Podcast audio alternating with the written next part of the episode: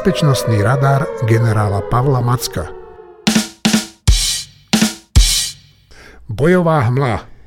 Pán generál, ja som e, pozeral si včera také video, kde e, striedajú vojakov Ukrajinci a takú partičku asi šiestich Ukrajincov viezli na, neviem, či na transportéry alebo na aute mladých chlapcov, všetci sa usmievali a ten záber potom ukázal ich, ako v skutočnosti vyzerajú. Boli úplne odblaté, keby ich niekto vytiahol z nejakého močiara.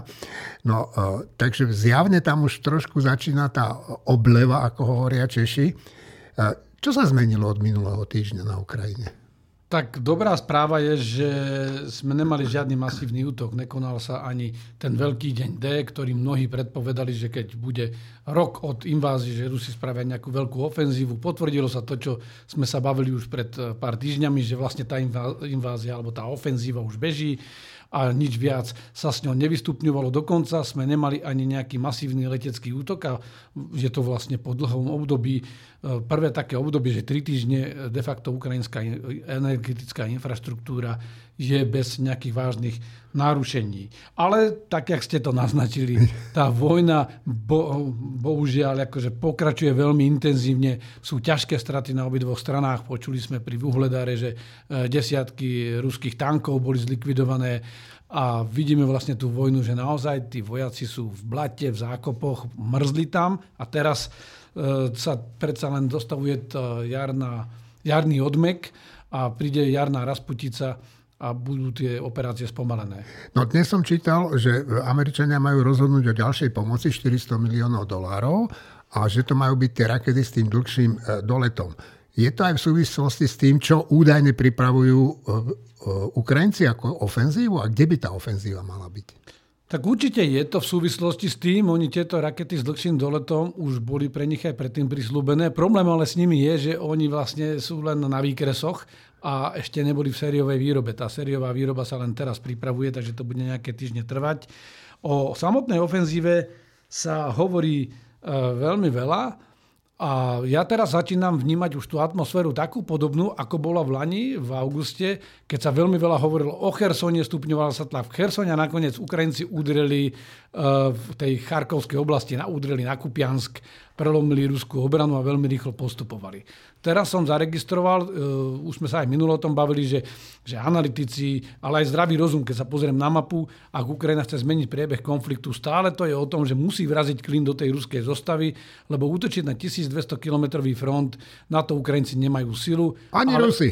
A, ani Rusi, však to sa ukazuje ale keby sa Ukrajincom podarilo prelomiť tú obranu niekde v oblasti Melitopolu, alebo či už smere na Berďansk, alebo naopak bližšie k Ukrimu, to znamená medzi Melipotolom, Melip, Melipotolom a, a tým riekom, alebo tou riekou Dnipro, tak vlastne by mohli preťať ruskú zostavu a tým pádom by de facto čiastočne izolovali ruské vojska v tom zvyšku záporovskej oblasti, Chersonskej oblasti a na Kryme a mohli by ohrozovať Krym a to by malo zásadné následky na ďalší ruský postup, takže e, toto je jeden z možných scenárov, ale môže sa stať presne to, čo som naznačil, že, že ruský útok skulminuje na východe a najprv Ukrajinci udrú tam a potom budú stupňovať tak. Jedna posledná vec k tomu, čo nasvedčuje, že Ukrajinci sa snažia vytvoriť ten dojem a možno, že si to aj reálne pripravujú, je, že boli zachytené informácie o zostrelení ukrajinských dronov, ktoré opäť sa snažili podniknúť útok na Krym.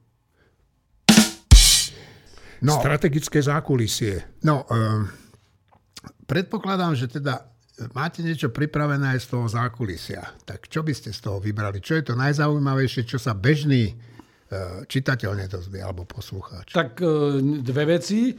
Tá prvá vec je to, čo sme si hovorili už minulý týždeň, že o Mnichovskej konferencii, lebo my sme ju vynechali, ale ja ešte predtým poviem, prezident Zelenský odvolal veliteľa uh, spoločného zoskupenia ukrajinských síl na východe. No a čo to je nejaké tak prekvapujúce mimo? Je to, je to dosť prekvapujúce, lebo na rozdiel od Rusov prezident Zelenský to nerobí často. Naposledy takýto krok urobil v Lani v lete, keď odvolal veliteľa teritoriálnych vojsk na tom severovýchode Ukrajiny, lebo vtedy sa Ukrajinci snažili o nejakú protiofenzívu, ale tá zlyhala. O pár týždňov neskôr prišla druhá protiofenzíva, takže uvidíme aj teraz.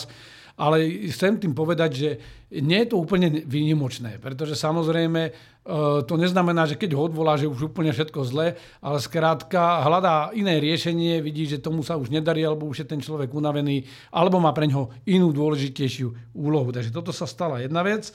Na tej Mnichovskej konferencii e, tá ruská agresia dominovala celej konferencii. E, vysoko postavení politici sa stretávajú na takýchto konferenciách trošku v inom formáte. To nie sú tie formálne briefingy, to nie sú tie oficiálne štátne vyhlásenia, ale stále sú to predstavitelia, vrcholoví predstavitelia štátov. E, tento rok nás čaká onedlho aj v Globsec Forum v Bratislave. A na týchto konferenciách je dôležité, že vycítite tú chémiu, že čo buble, čo chodí v hlavách týchto, týchto predstaviteľov, lebo môžu hovoriť slobodnejšie. Oni vedia, že, sú, že je to atribuovateľné, že im to bude Áno. prisúdené, ale napriek tomu je to niečo, čo není oficiálne stanovisko, čo není oficiálne vyhlásenie. Takže z toho vyznelo, že tá jednota západu je pomerne silná. Samozrejme, ale otvorili sa aj niektoré otázky a protichodné názory a problémy zostali neistoty, že ako táto jednota dlho vydrží medzi tými západnými krajinami a či sme schopní tak rýchlo generovať tú vojenskú podporu, myslím vojensko-materiálnu podporu pre Ukrajinu, ktorá potrebuje súrne tento materiál. A vy si čo myslíte? Sme schopní? Ja si myslím, že musíme zmobilizovať trošku viacej tie síly, lebo zatiaľ je to veľmi deklaratórne, ale eh, skutek utek. No ale ja som si zase všimol ako laik, teda, že tá Čína nám nejako vráža nožík do chrbta, hoci včera, včera sa stretol eh, na konferencii G20 čínsky a, a ruský a americký, americký minister, minister zahraničných vecí. A máte z toho nejaké správy? Zatiaľ nič také podstatné. Bola tam len taká tá štandardná výmena. Pôvodne povedal americký minister zahraničných vecí Blinken, že sa vôbec s ním nestretne, ale teraz nakoniec sa predsa len stretli, vymenili si nejaké informácie. Čína sa snaží hrať tú rolu toho kľúčového svetového hráča. My sa vrátime možno potom za chvíľu aj k tomu čínskemu mierovému plánu ale na konferencii čínsky minister, alebo tá vysoký e, diplomat čínsky, e, predtým, než odišiel do Moskvy, tak vlastne na konferencii nechal také odkazy, že, že ten západný svet sa pozerá na to príliš jednostranne. Podstata je tá, na tej konferencii to bolo cítiť, že oproti minulým rokom tento rok na tej konferencii až tak nedominovali tie témy ako klíma, e, kontrola médií, ano. umelá inteligencia, proste tieto globálne hrozby, ale skôr sa ukazovalo a potvrdilo to, že je tu ten trend, že ten medzinárodný poriadok je silne rozrušený a zatiaľ nie je v dohľade ani nejaká zásadná zmena. Naopak Západ tým pádom ako keby sa začal starať viacej o seba, že nerieši všetky globálne témy, ale snaží sa posilniť ako keby svoje svaly, lebo jeho relatívna sila klesá. No, ešte som si všimol jednu takú zaujímavú vec, že, že Ukrajina, ale aj iné demokratické štáty hovorili o tom, že Rusi e, používajú nepovolenú muníciu. A čo sa nestalo? No, bohužiaľ, ako ukrajinský námestník, minister zahraničných vecí, zrejme aj neuváženie si strelil doslova do vlastnej nohy, pretože on vlastne vypýtal na tej konferencii, že aby dostala Ukrajina aj kazetovú muníciu a tie zápalné zbranie. Teraz oni nie sú principiálne univerzálne zakázané, ale Západ, väčšina západných krajín pristúpila ku konvenciám, ktoré tieto zbranie zakazujú. Rusko a Ukrajina nie sú účastníkmi týchto konvencií, to znamená technicky ich používať môžu, ale je to tak kontroverzná zbraň, že bola hlúposť to vôbec od toho ministra zahraničnej veci pýtať a vlastne zbytočne vyvolal kontroverzie a taký ten protitlak. No ale to sa stáva. Sú pod ťažkým tlakom a zúfalo hľadajú každú pomoc. No áno, ale však keď vy mňa mlátite železnou tyčou, ja sa predsa nemôžem brániť tuškou, nie? Naprie- to je v poriadku a preto treba Ukrajincom dať rakety dlhšieho doletu, ako napríklad Atakamsi, ktoré majú 300 km dosah. Treba Ukrajincom dať eh, rakety aj toho stredne dlhého doletu, o ktorých sme sa pred chvíľkou bavili, treba im dať delostrelecké systémy, treba im dať eh, tanky, lebo tieto sa dajú použiť presne na vojenský odpor protivníka, kdežto kazetová munícia síce môže im ušetriť energiu, ale môže zabiť aj tých, ktorých eh, nechceme a pres, proste my tá, v tejto vojne aj tí Ukrajinci doteraz mali stále ten, tú, tú vyššiu morálnu pozíciu a oni si ju musia udržať, lebo ich víťazstvo nemôže byť len na boisku, ale ono musí byť aj morálne. Uh neviem, či sa mýlim, ale mne sa zdá, že od vypuknutia tej vojny ako keby sa na svete všetko rozpadalo. Ako keby tie dohody, poriadky, ako ten svet bol usporiadaný, ako fungoval, ako keby prestával fungovať. A toto je samotná podstata tej vojny. A toto je aj to, čo ja oponujem aj našim domácim kritikom, ktorí sa snažia relativizovať ruskú agresiu, lebo ten princíp je, tu bol nejaký systém medzinárodných pravidel. Ten vychádzal z usporiadania tesne po druhej svetovej vojny, keď sme založili OSN, založili sme, alebo podpísali sme chartu OSN, zriadili sme v nej aj Bezpečnostnú radu OSN a tá mala vlastne predchádzať konfliktom a v prípade, že konflikt vypukne, tak mala byť schopná vygenerovať nielen sankcie, ale aj medzinárodné vojenské úsilie na potlačenie takého konfliktu. No ale v situácii, keď stály člen Bezpečnostnej rady, akým je Rusko, vykoná takúto agresiu a de facto zablokuje úplne všetko. To znamená, nedá sa s tým nič urobiť. Je ten systém narušený takým spôsobom, že už nefunguje nič. Nefunguje ani Bezpečnostná rada OSN, pretože Rusko to zablokuje a Čína sa zdržiava hlasovania. Nakoniec Čína prišla s mierovým plánom, ale deň predtým, 23. februára, odmietla vôbec odsúdiť uh, agresiu Rusku a inváziu, lebo bolo hlasovanie, keďže Bezpečnostná rada nemôže konať, bolo hlasovanie válneho zhromaždenia a to jednoznačne 141 hlasmi odsúdilo túto agresiu opakovane, tak ako to urobilo pred rokom. Ale Čína sa zdržala ako stály člen Bezpečnostnej rady a pritom je to úplne elementárne pravidlo a, a naviac táto rezolúcia valného zhromaždenia nie je právne záväzná na rozdiel od Bezpečnostnej rady. To znamená, Čína mohla minimálne ukázať to gesto, že by to tiež odsúdila, ale neurobila to. Takže výsledok je, Bezpečnostná rada OSN a OSN je dysfunkčné, nedokáže proste e, riešiť tieto krízy, lebo sú tam tak protichodné e, názory priamo medzi členmi, ktorí majú právo veta a tým pádom si Rusko robí, čo chce. A naviac si robí takú politiku, že vlastne úplne elementárne princípy, ktoré tu boli, že nedotknutelnosť štátov, že veľkí si nemôžu požierať tie malé štáty, rozoberať ich, tak toto Rusko porušuje a vlastne to medzinárodné spoločenstvo mu nevie zabrániť, lebo na konci sa Rusi odvolajú na tie formálne pravidlá a povedia, no len rozhodnutím Bezpečnostnej Áno. rady vy nám môžete niečo. A to je, to je podstata problému. Tým pádom nefunguje ani mechanizmus tej organizácie pre bezpečnosť a spoluprácu v Európe a vlastne rozpadá sa celý systém medzinárodného práva a vzťahov. No, e, minule e, ste nám tu hovorili e, o nejakých desiatich faktoroch, ktoré majú na svedomí v úvodzovkách to, že Ukrajina ešte stále odoláva. No a čo je to dôležité, alebo čo sa deje dnes? Tak minule sme si povedali o tom, že Ukrajina vedie celonárodnú obranu. Tá, ten druhý faktor je, že boj je založený na dátach.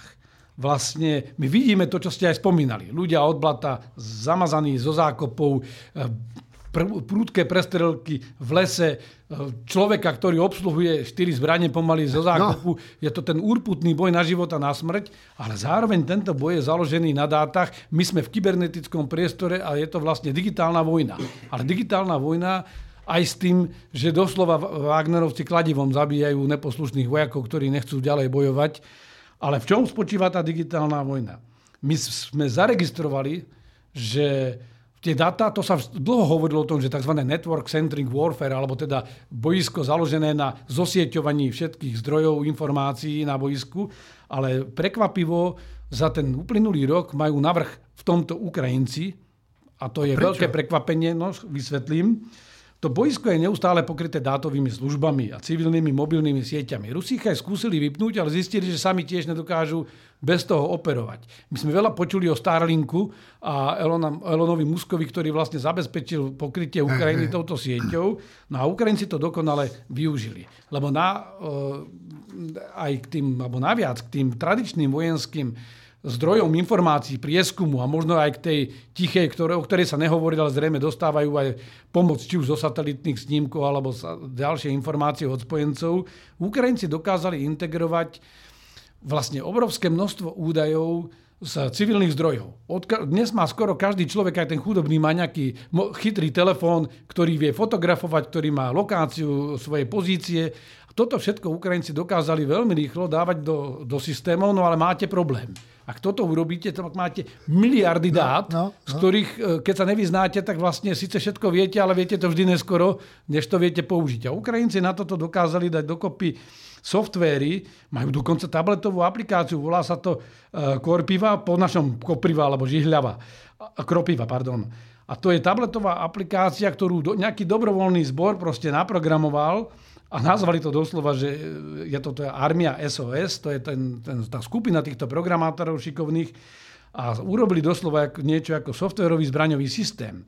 Ten boj je dnes založený na množstve obrázkov, fotografiách, podporených ale prvkami umelej inteligencie. Oni dostali aj z nejakého amerického systému, nejaký aplikovali, prispôsobili si ho. Výsledok je ten, že majú vo svojich tabletoch aj na tej najnižšej úrovni velenia stále prehľad o situácii okolo seba ale vedia aj s pomocou prvkov umelej inteligencie rýchlo vyhodnotovať, vyhodnocovať to obrovské množstvo obrázkov, z ktorých vlastne rýchlo stanovujú cieľe a dokážu ich účinne ničiť. Keď to zhrniem, tak vlastne z toho nám vychádza, že momentálne, aj keď išli neštandardne a bez tých certifikovaných zariadení, Ukrajinci chytili náskok v tomto, dokázali tým pádom mať aj lepšie delostrelstvo a, a sú rýchlejší a agilnejší dokonca než sily NATO, lebo my máme nejaké postupy, procedúry, oni toto zrýchlili. No, a toto by ma zaujímalo, že hovorí sa, že e, dobrý, dobrý veliteľ, dobrý generál si všíma, ako bojuje jeho protivník. Áno?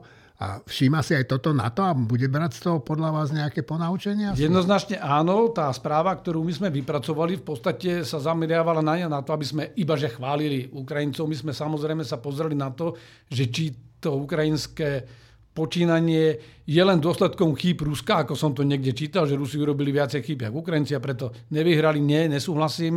Ukrajinci majú aktívnu rolu v tomto a boli lepší, preto týchto 10 lekcií a my robíme na základe toho aj odporúčania pre NATO a také tie základné odporúčania. A inak budem túto správu prezentovať na budúci týždeň e, v Bruseli na viacerých fórach e, práve expertom z NATO, expertom z členských krajín NATO a rôznym špecialistom, ktorí pracujú v zákulisí a budeme sa baviť o tom, že NATO potrebuje zabezpečiť plnú a nepretržitú dátovú konektivitu, spojenie na boisku že potrebuje sústredovať všetky dáta na všetkých úrovniach velenia a riadenia a používať aj inovatívne metódy analýzy dát, aby sme dokázali v tej no, kope no. sena tú ihlu nájsť, ktorú, ktorú potrebujeme. Zabezpečiť si vlastne, vlastné nízkoorbitálne satelity pre dátovú komunikáciu. Tento Starlink prišiel z komerčného sektoru, ale vlastne my ako inštitúcia, systém kolektívnej obrany, toto nemáme. My budeme musieť mať aj do budúcna aj nezávislý systém, že keby došlo aj k zničeniu satelitov, aby sme vedeli pokračovať,